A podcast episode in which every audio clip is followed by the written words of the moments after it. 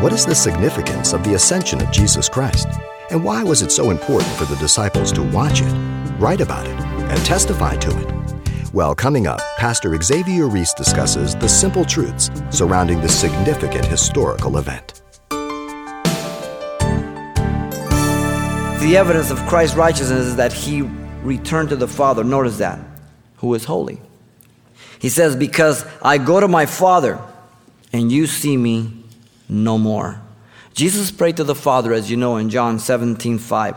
And now, O Father, glorify me together with yourself with the glory which I had with you before the world was. I came from eternity with the Father. Now I'm returning back to that abode of eternity once again. This was just temporary. I limited myself for a time. Even the eleven saw Jesus ascend up to the Father on the Mount of Olives in Acts chapter 1, verse 9 through 10. As he spoke with them these things while he was, they were watching him, he was taken up into a cloud, received them out of their sight, and they, while they were looking at him steadfastly towards heaven, as he went up, behold, two men stood by them in white apparel. And as you know, they rebuked him. What are you guys looking up here? The same way he came, he's going to return, go back to Jerusalem. they saw him go up.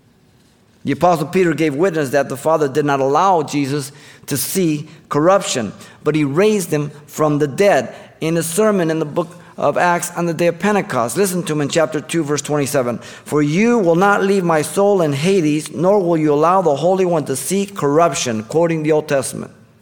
Peter witnessed that Jesus was at the right hand of the Father, exalted, and the evidence was that they were witnessing the arrival of the Holy Spirit because they were saying, What is this? You guys drunk?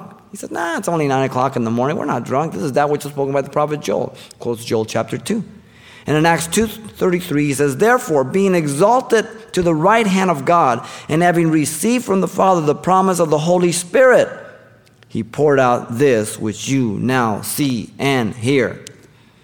You see, the Holy Spirit couldn't come until Jesus got there. It was like a, a relay. Jesus got up there, tagged the hand of the Holy Spirit, Holy Spirit came out. In fact, Stephen in Acts chapter 7, verse 55 to 56, saw Jesus stand at the right hand of God to receive the first martyr of the church. He says, But he, being full of the Holy Spirit, gazed into heaven and saw the glory of God, and Jesus standing at the right hand of God, and said, Look, I see the heavens open and the Son of Man standing at the right hand of God. Notice he said, The Son of Man. You know who you have in heaven at the right hand of God? The God man. He is 100% man and 100% God still making intercession for you. He has not ceased being man, but he has gone back to be holy God.